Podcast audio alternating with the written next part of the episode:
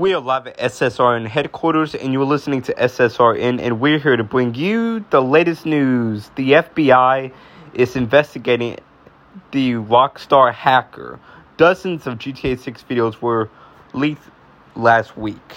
The alleged hacker that leaked around 90 videos of Grand Theft Auto 6 and also targeted Uber is being investigated by the FBI, as reported by Eurogamer, the hacker who claimed responsibility, also said that they were behind the major cyber attack suffered by Uber on September 18th. The taxi company has since released a blog post that announced it is actively working with the FBI and the U.S. Department of Justice to resolve the matter.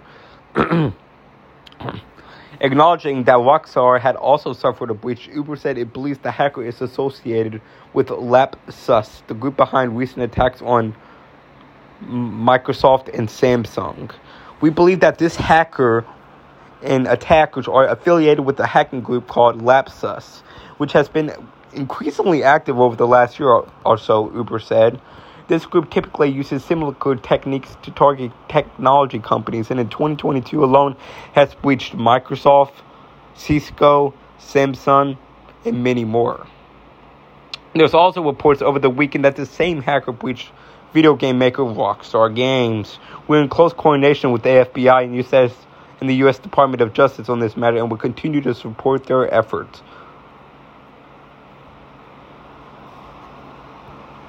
Rockstar has promised, though, more information on GTA 6 is coming soon, but there's no telling as to when the developer will have a full reveal for the game. Just like its eventual launch, GTA 6 will be only shown when it's ready.